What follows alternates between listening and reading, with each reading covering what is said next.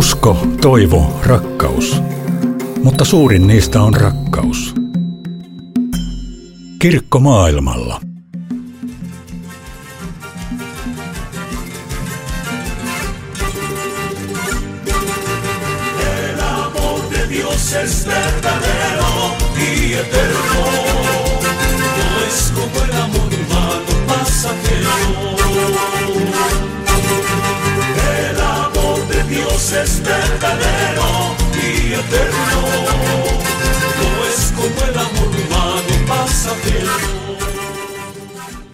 Tervetuloa lähetysseuran tuottaman Kirkko maailmalla ohjelman pariin. Minä olen Anna Lundeen, latinalaisen Amerikan viestinnän asiantuntija.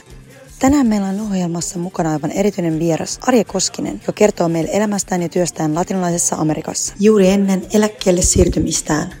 Arja on latinalaisen Amerikan työn aluejohtaja Salon Särkisalosta hän on pikkutytöstä saakka haaveillut vieraiden kielten, alkuperäiskansojen ja latinalaisen Amerikan tukemisesta.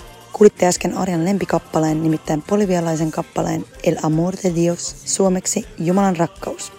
Olit Ari 80-luvulla ensimmäistä kertaa Nicaraguassa vapaaehtoishommissa ja kerroit, että rakkaus maahan säilyi sieltä asti. Myöhemmin vuonna 2000 Millenniumin ovella päädyit työskentelemään ulkoministeriölle kehitysyhteistyöhankkeiden ja kielten parissa Nicaraguassa. Ja kymmenen vuoden jälkeen työpaikka löytyikin sitten lähetysseuralta vuonna 2010. Olet nyt asunut jo 23 vuotta Nicaraguassa.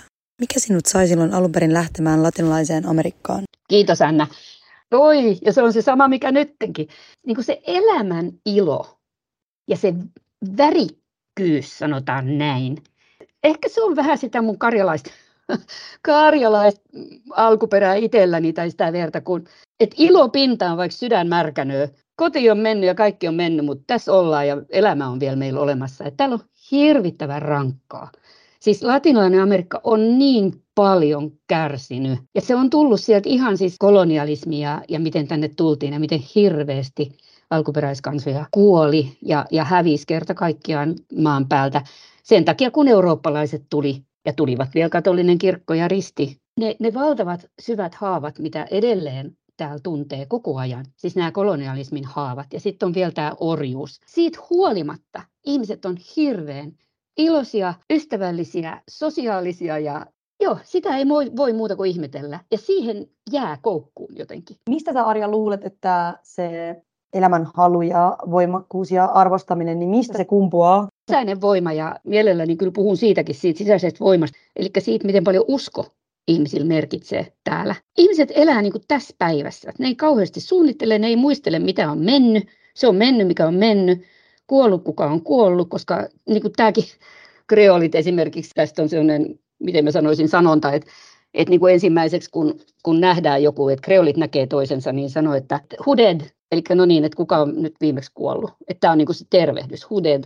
Että elämä on hirveän pienestä kiinni, otetaan irti se, mitä pystytään niin kuin nyt meidänkin huushollissa, kun pistää aviomiehen kauppaan, niin se tuo just sen, niin kuin sen pienen pussillisen jotakin, esimerkiksi riisiä, niin kuin just sen yhden annoksen. Kaikki tekee näin. No se johtuu varmaan siitä, totta kai siitäkin, että ihmisille ei ole rahaa. Mutta se on myöskin hirveän pitkällä tuolla jossain selkärangassa, että ei tiedetä, että ollaanko mitään vielä huomenna tai ylihuomenna että mitä tahansa voi tapahtua. Hurrikaani voi tulla, no suurin piirtein alligaattori voi, no ei nyt ihan syödä, mutta eilen sattuu olemaan alligaattorin poikanen tuossa meidän aidan vieressä. Siellä se raukka oli koirien saartamana ja mä ajattelin, että miten mä tämän nyt tästä pelastan, mutta kun sillä oli niin kun isot hampaat, vaikka se oli pieni poika. Että se, että mitä tahansa voi tapahtua. Luulisin, että se on hirvittävän raskasta, että koko ajan vaan ihmiset ajattelevat, että kauheaa, mitähän mä, onkohan mä nyt huomenna enää elossakaan, mutta ei, se on päinvastoin. Et se tekee elämän tavallaan kevyeksi, kun ei tarvi olla se menneisyyden taakka. Jos, jos miettii sitä, kun sä silloin 23 vuotta sitten muutit tälle pysyvämmin Nicaraguaan, niin mikä oli haastavaa on muuttaa uuteen, no, uuteen maahan ja kulttuuriin? No mä ehkä silloinkin kyllä jo tiesin, koska mä nyt olin ennenkin ollut, että tämä just tämä stereotyyppisesti puhutaan lattareista, niin sanotaan, että niin, että ne manjana, manjana-tyypit, että niin kuin huomenna. Eli kaikki on hirveän niin kuin lunkii, että ei voi kuvitellakaan, jos sanotaan, että meillä on kokous yhdeksältä, niin siellä mukaan joku yhdeksältä olisi, ei, ei, ei. yhdeksältä ne nousee ylös ja heittää vettä niskaan ja rupeaa miettimään, että pitäisikö lähteä, mihinkähän pitikään lähteä tänään. Toinen juttu, mikä, mikä, mihin ei kylläkään ikinä totu, se oli silloin ja se on nyt, ja se oli sitä ennen, mä tiesin. Se on tämä machokulttuuri. Siis naisen elämä ei ole minkään arvoinen. Ei kaikki tietenkään, ei, ei joka ainoa latinalaisen Amerikan mies ajattelee, että tuo on vain joku, joku käyttöesine. Ei todellakaan. Mutta jos katsoo näitä naisiin kohdistuvan ja tyttöihin kohdistuvan väkivallan lukuja, niin ne on aivan huima. Se on niinku semmoinen työsarka, mitä me lähetysseurasta, meidän työ, kaikki meidän kolme toimintamaata, Bolivia, Kolumbia, Venezuela, niin jokaisessa yritetään. Meillä on niin kuin ihan erikseen semmoinen hanke, naisten vahvistaminen ja tyttöjen, ja sitten se, että tätä väkivaltaa. Et eihän sitä, sitä naishankkeella mitenkään pois saada, mutta et, totta kai siellä on, täytyy olla miehet mukana, ei se muuten toimi. Ja kirkot on yksi hyvä, miten mä sanoisin, esimerkki koska kyllä pappeja ja pastoreita kuunnellaan. Manjana ja Matso, siinä on kaksi M, mitkä, mitkä niin kuin iski silmään heti silloin alussa ja siinähän ne on edelleen. Millaista on arki Nicaraguassa? Se on, se on vähän niin, että kun, kun tota, työ on yhtä aikaa niin kuin intohimo, passion, passion. Silloin sitä tekee oikeastaan koko ajan. Normaalisti siis mä herään kukonlaulun aikaan, kyllä ihan oikeasti, koska meillä on Kaapo Kukko, joka iloisesti lauleskelee neljän aikaan ja, ja ihan hyvä kun lauleskelee, koska meillä on nyt yhdeksän tunnin aikaero. Meidän kokoukset Suomessa alkaa sillä että kello on täällä neljä aamulla ja sillä sopivasti Kaapo herättää ja keitän kahvit ja kahvia, kahvia ja kahvia. Onneksi on hirveän hyvää nikaragulaista kahvia mun, mun Clarencein kanssa, eli mun miehen kanssa, niin me saadaan aamukahvit, me juodaan yleensä yhdessä, ja sitten iltapäiväkahvit. Viikonloppuisin ehkä mahdollisesti on puoli päivää sillä lailla, että kerta kaikkiaan käydään tuolla kaupungilla ja ostoksilla ja kahville. Että kyllä nämä on, niin kuin, miten mä sanoisin, aika tapahtumaköyhiä, jos niin sanoo, mutta samanaikaisesti hirveän niin kuin täysiä päiviä, että mitään sen parempaa rauhaa ja, ja, ja iloa ole, kun tehdä Herran työtä. Se tekee sen. Ei, se, ei ne ole ne ulkoiset tapahtumat, että pitäisi niinku käydä elokuva, ei täällä ole elokuvateatteri, täällä on mitään teatteri, täällä mitään konsertteja, täällä ei ole niinku yhtään mitään semmoista. Ne on kaikki pois täältä, täällä ei ole mitään. Mutta täällä on vaan, tämä on siis pieni tämmöinen 50 000 asukasta, olisiko tässä Karibian pikkukaupungissa Bluefields, ja me asutaan hiukan kaupungin ulkopuolelle. Et, et ihana rauha, ihana ilo ja ihana rakkaus. Nyt kun miettii sitä Arjaa, joka saapui yli 20 vuotta sitten Nicaraguaan, ja miettii tätä Arjaa, joka nyt istuu tässä meidän kanssa ja kertoo meille kokemuksistaan, niin mikä on sellainen asia sinussa itsessäsi, mikä on muuttunut näiden viime vuosien aikana? Se on usko. Mä saavuin tänne vuonna 2000 aika lailla tapakristittynä, tapaluterilaisena, mutta se on ollut se, niin kuin se valtava mullistus, kun mä oon nähnyt, miten hirvittävän niin kuin läheinen Jumala on ihmisille täällä. Jumala toimii ihmisten elämässä, joka on niin vaikeaa, niin rankkaa. Puhumattakaan, no niin, Nicaragua on toiseksi köyhin latinalaisen Amerikan maa, sitten Bolivia, Kolumbia, Venezuela, jotka on kaikki niin kuin ihan, ihan hirveissä tilanteissa. Mä olen niin kuin sisäistänyt sen, että miten tärkeää on usko. Miten Jumala on läsnä ja tuo sitä, sitä lohtua ja sitä, sitä merkitystä tavallaan niin kuin siihen, ettei, ettei jäädä, ettei jäädä niin kuin surkuttelemaan itseänsä, vaan että Jumalan rakkaus on siinä. Ja nyt kun mä jään tästä lähetysseuran työstä pois, niin mähän menen sitten täysin mukaan tähän mun miehen palvelutyöhön, eli kierretään nuo kylä, kyläyhteisöt ja hän opettaa. Täällä on hirveän paljon maallikkopastoreita, jotka tarvii opetusta. Kirkko maailmalla. Lähetysseura on tehnyt jo 30 vuotta töitä latinalaisessa Amerikassa, Kolumbiassa, Venezuelassa ja Boliviassa. Miksi Arja ylipäätään on tärkeää, että tehdään työtä täällä latinalaisessa Amerikassa? Ja millaisten teemojen ja haasteiden parissa täällä ylipäätään tehdään töitä? Joo, monethan sanoo, että latinalainen Amerikka on niin kaukana siellä, että miten me nyt mitä siellä tehdään. Ja että kun ajatellaan jotakin, sanotaan nyt Yhdysvaltoja ja tätä amerikkalaista kulttuuria, niin kuinka ollakaan se ei tunnu ollenkaan olevan kaukainen niin kuin esimerkiksi Suomessa. Et samalla lailla me tässä ollaan latinalainen Amerikka, että ei sitä ole yhtään sen kaukan, kaukaisempana. Mutta se, että ihmiset ei tunne, jos ajatellaan niin kuin sitä, mitä täällä tapahtuu, mä sanoin, että on väkivaltainen maanosa, että se väkivalta kumpuaa jo sieltä kolonialismin ajoilta, Kolumbuksen ajoilta. Meidän pääteemat täällä on rauha ja sovinto, ja sitten nimenomaan puhuttiin machokulttuurista, niin meidän toinen pääteema on, on sukupuolten välinen oikeudenmukaisuus. Ja sitten kolmantena on, on kyläyhteisöjen kestävyys, eli resilienssi. Ja sitten on vielä lasten ja nuorten oikeudet. Tähän on hyvin nuori maa. Jotenkin sen muuten näkee kyllä kirkossakin, että täällä on ihan, ihan mahtavaa, kun katsoo, miten paljon nuoria on mukana luterilaisessa kirkossa. Et me tehdään työtä siellä, missä on kaikkein syrjäytyneimmät, kaikkein haavoittuvimmat, sanotaan kaikkein köyhimmät ihmiset. Et ne on siis sitä diakoniatyötä, sanotaan näin. Mutta sitten totta kai, kun kirkkojen kanssa tehdään, esimerkiksi just se, että meillä on aivan valtavasti täällä maallikkopastoreita, ihan valtavasti, joilla ei ole sitä koulutusta. Että yritetään vahvistaa nimenomaan sitä teologista koulutusta. Ja kristillinen kasvatus, että on tehty just materiaalia ja muuta. Et, et ei me käytetä sitä valtavasti sitä rahaa johonkin meidän suuriin toimistoihin ja me täällä kauheasti me tullaan jostain Suomesta. Ei, vaan se, että me tuetaan näitä paikallisia kirkkoja tekemään työnsä paremmin ja heidän, heidän ehdoillaan. Et se on minusta se hieno juttu, se on tosi hieno juttu lähetysseuran kanssa.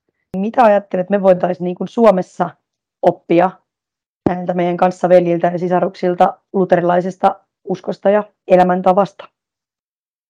Just sitä, että et Jumala ei ole vaan jossain tuolla taivaassa ja sitten ikuinen elämä on joskus sitten, jos uskotaan, niin sitten päästään taivaaseen.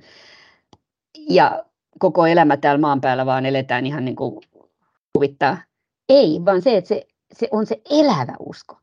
Se on se, se, on se niin kuin ylipäänsä latinalaisessa Amerikassa kaikki on jotenkin elävää, paitsi se, että täällä on kuolema koko ajan niin kuin läsnä. Ja, ja se kiitollisuus kaikesta siitä, mitä on. Että täällä niin kuin sen aistii semmoisen kiitollisuuden. Mulla on vielä elämä ja mulla on vielä jalat toimii ja, ja, ja mulla on vielä kattokin pään päällä ja näin. Missä sitten Arja ollaan menty eteenpäin näiden vuosien aikana, kun olet työskennellyt latinalaisessa Amerikassa? Missä näkyy kehitystä? On kirkot vahvistuneet ihan selkeästi tämän, tämän mun, mun olemassaoloni, eli läsnäoloni aikana. Et jos mä ajattelen sitä, mistä aloitettiin silloin, kun mä tulin niin kun lähetysseuran töihin tänne alueelle, joka oli 12-13 vuotta sitten. Jos ajatellaan sitä niin kun tavallaan sitä semmoista käytännön puolta, niin, niin se ammattimaisuus on noussut. Me on koulutettu jäsenistöä, henkilökuntaa, ihan kirkonjohtajaa myöten. Varsinkin se, että naisetkin, naisiakin pitää kuunnella ja kuulla kirkkojen sisällä esimerkiksi. Ja se, että me on pystytty olemaan mukana esimerkiksi siinä, että Kolumbian kirkko on saanut semmoisen oman profiilin niin kuin siihen rauha- ja sovinnon työhön. Ja Bolivian kirkko on saanut rahoitusta siihen, että he on pystyneet menemään tekemään sitä diakoniatyötä ja on saatu vettä ihmisille. Entä minkä sitten näet suurimpana haasteena ja uhkana latinalaisen Amerikan ihmisille ja heidän elämilleen tulevaisuudessa? Mä jo heti sanon, koska se on se ensimmäinen, eli ilmastonmuutos ja sen vaikutukset.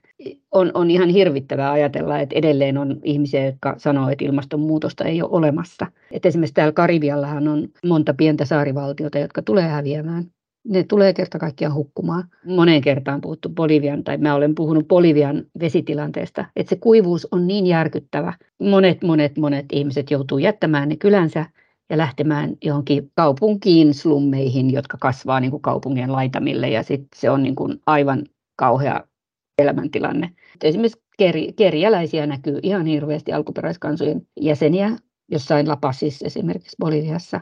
Jäätiköt sulaa, andit sulaa, ja sitten ne valtavat tulvat. Koko se ekosysteemi ja kaikki se, niin kuin se mi, mi, mihin niin kuin se luonto, mikä siellä on siinä jossakin tietyssä maassa, niin mihin se perustuu, niin se horjuu. Ja, ja täällä puhutaan maa-äidistä, Pachamama maa-äiti, huokaa kärsimyksissään. Huoli on siis todellinen ja nyt jo osana jokaisen elämää ja arkea latinalaisessa Amerikassa. Näin haastattelumme lopussa haluaisin nyt kuitenkin kysyä sinulta Arja, että vaikka ollaankin puhuttu paljon hetkessä elämisen tärkeydestä, niin nyt sinulla on uusi aikakausi käsillä. Tänä merkittävänä hetkenä, millaiset terveiset haluaisit lähettää lattareihin sekä Suomeen? Niin mä sanoisin, että älkää antako periksi. Mä lähden tästä nyt tämän sorvin ääreltä vai en mä kauas lähde, koska mä jään tänne Nicaraguaan.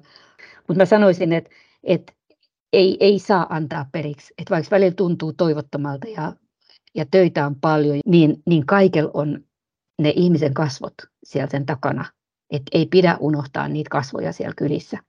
Ja sen takia on niin, niin äärettömän tärkeää, että me käydään, kuunnellaan kumppania ja tehdään heidän näiden kirkkojen ehdoilla sitä työtä. Ja Suomeen mulla on semmoiset terveiset. On niin ihana puhua vielä kerran niin kuin tässä lähetysseuralaisena niin kuin teille. Et kiitos ensinnäkin hirveästi kaikesta tuesta, kaikki meidän nimikkoseurakunnat ja kaikki, jotka on vähänkään tukeneet latinalaisen Amerikan, Bolivian, Kolumbian, Venezuelan hankkeita. Siis niin sydämestäni mä teitä kiitän, koska niin sydämestään nämä ihmiset teitä kiittää meidän kautta, koska se on, se on niin, kuin niin valtava, se on valtava tuen osoitus ja rakkauden osoitus heille meiltä.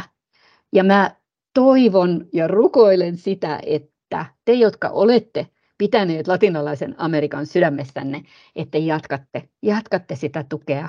Älkää tekään antako periksi. Ensinnäkin rukous on aina se, mitä kaikki pyytää täällä ensimmäisenä. Ja, ja toisekseen, että sitä tukea tarvitaan. Älkää unohtako, tämä ei ole kaukana. Ja me ollaan kaikki yhtä. Ja me ollaan yksi perhe. Me ollaan yksi luterilainen perhe tässä maailmassa. Ja ei ole semmoista niin kaukasta serkkua, jota ei niin kuin tunnustettaisi perheenjäseneksi. Et aivan samalla lailla Kolumbian pieni evankelis-luterilainen kirkko on meidän perheenjäsen kuin se Särkisalon kirkko. Ja siksi meitä tarvitaan, koska Jeesus sanoo, että meidän pitää rakastaa lähimmäistämme. Ja kuka sen enemmän olisi meidän lähimmäisemme kuin meidän oman perheenjäsenen. Kiitos paljon, muchas gracias Arja haastattelusta ja kiitos ennen kaikkea niistä ponnisteluista, mitä olet tehnyt latinalaisen Amerikan toivon ja ilosanoman puolesta. On ollut kunnia työskennellä kanssasi. Kiitos myös kaikille kuuntelijoille Lähetysseuran Kirkkomaailmalla ohjelman kuuntelusta. Kuunnellaan vielä tähän loppuun pätkä Arjan lempivirrestä. Siinä kiteytyy kauniisti myös arjen ajatukset. Siunaa koko maailmaa. Jaakko löytyn esittämänä.